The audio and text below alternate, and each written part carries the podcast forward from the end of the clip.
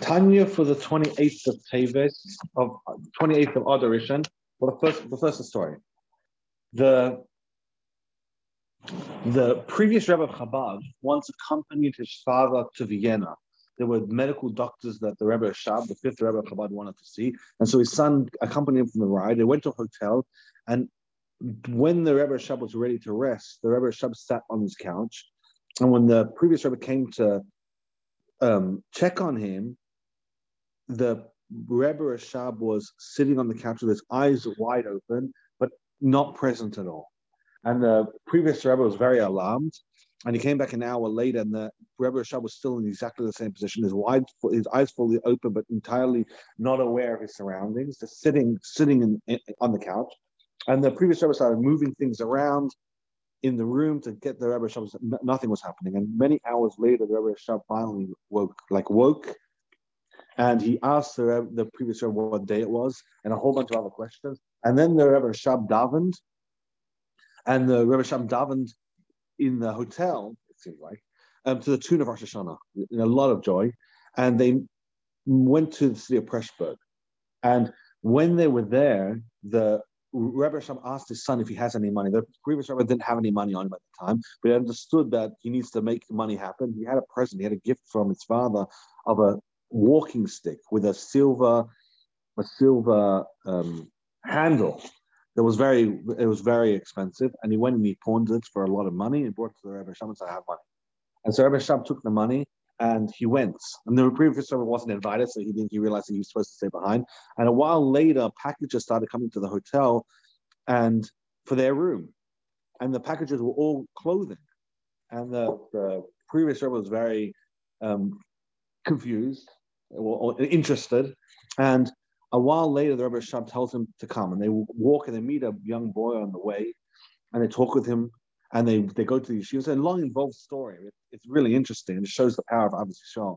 And they they they, they come to the yeshiva, and the previous the Rebbe Rashab talks to the yeshiva students. but spend a, spends a long time talking to one particular student, and then they find a hotel in in Pressburg, in Pressburg, and they the owner of the hotel was a Jewish man who just passed away, and the widow and three girls who were all orphans.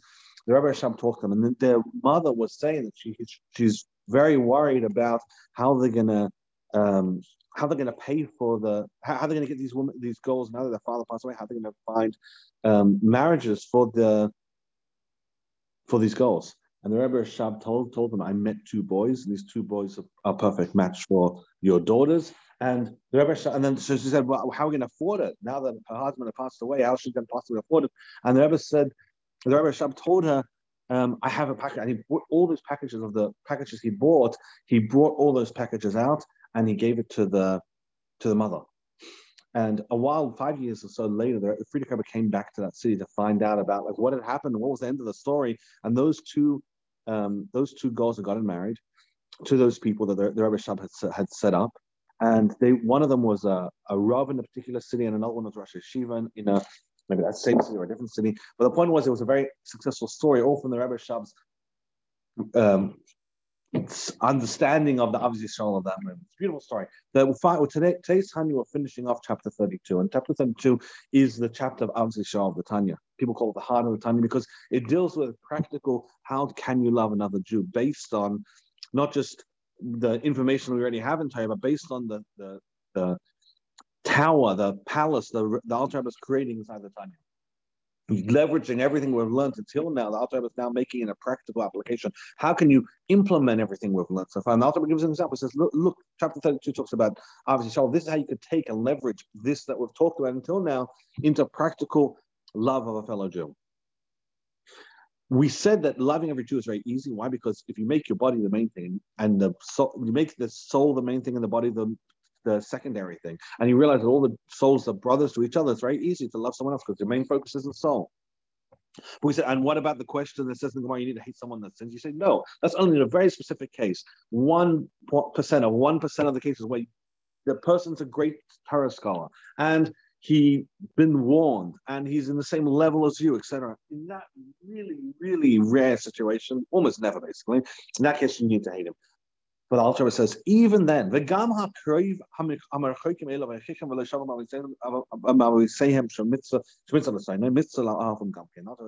even in that incredibly rare scenario where you do have a mitzvah to hate the person, because in that really, really unique scenario, that's actually the, the call of the hour to hate them. That's what the Gemara wants you to do. Doesn't mean you don't have to love them too. You have to hate them, sure, but you need to love them. But uh, of course, the question: Wait a second, you can't love chocolate cake and also hate chocolate cake. Making you can't have both those emotions at the same time. You either hate someone or you love someone. How can you how could you how can you have both on the same person? With shneim hem emes al says it's, it's fine. It's very easy Sina mitzad It's almost like, and I was uh, this is an example that I was thinking of. But let's say, for example, a person walks into a room and they have a hat that smells very much. You don't hate them; you hate the smell of the hat that's very disgusting.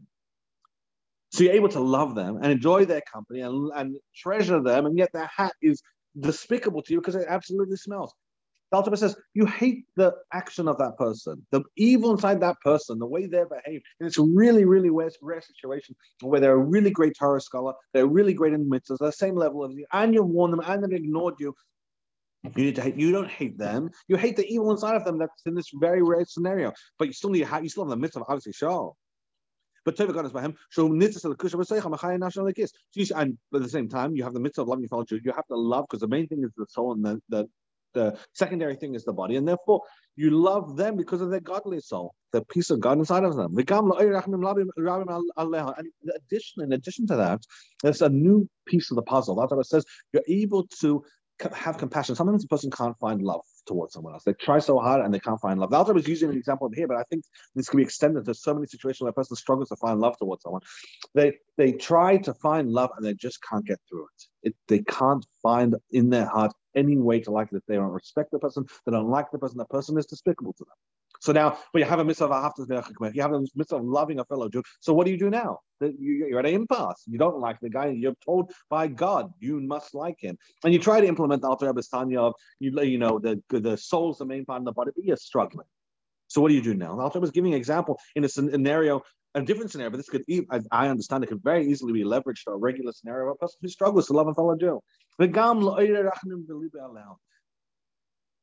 arousing mercy in your heart for that person is the easiest way to come to love someone that you don't respect or love someone that you don't appreciate or love someone that you can't find kindness towards.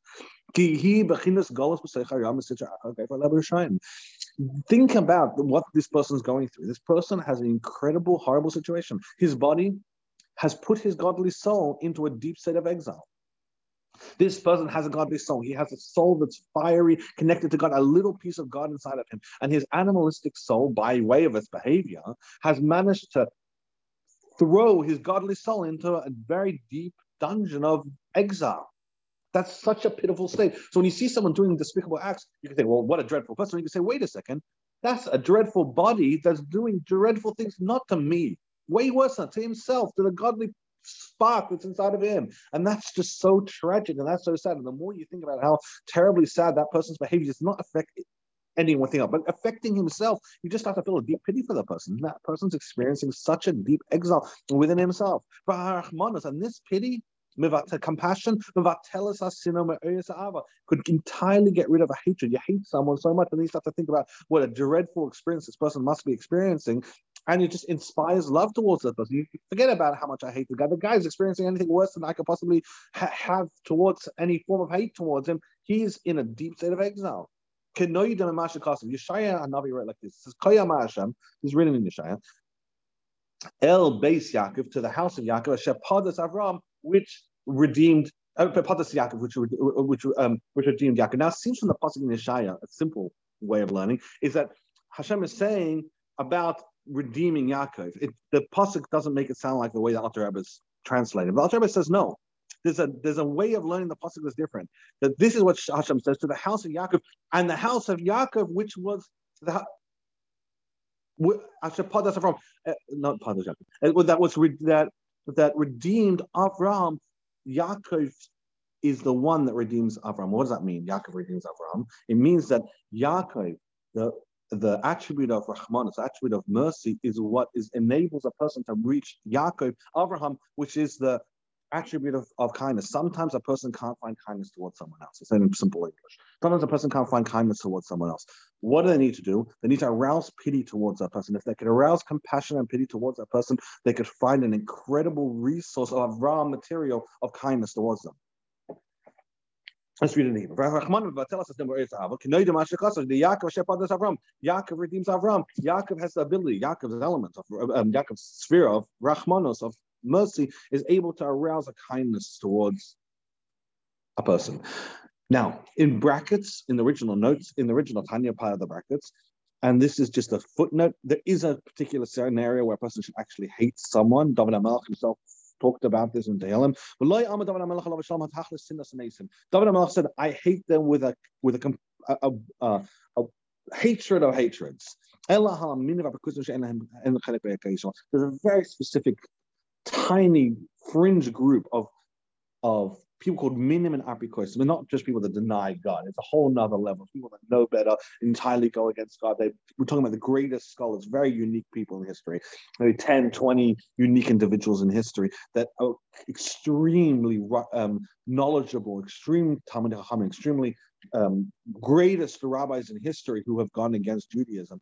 Very, very rare um, substrata of, of, of history those particular people, David HaMelech actually said he hates. Those people, that, that that's a whole nother category, and those people, and not the not the discussion of chapter thirty-two. But the point is that that, that doesn't exist. You don't have the nowadays. Forget about. It. Of course, it doesn't exist. Is Gemara Shabbos in the Gemara Shabbos about these particular very very rare um, um, Jews that don't don't exist nowadays, and not they, they barely exist throughout history. But other than that, the Rebbe is telling us that by a person making the soul the main thing and the body the secondary, they can come to this deep love of a fellow Jew. Thank you so much for joining the joining the Tanya Tanya Shalom. This is Shlomo Eliyahu coming to Shalom and Shalom Shalom Shalom Shalom Shalom Daniel. Coming kaum ben jongen fuhr schlimm vorab und habe sie es selber schon schon so erklärt aber heimisch brache brache war aber für leben in aber um Elizabeth Lennon and all that these are for schlimm have a wonderful and very successful day thank you so much for joining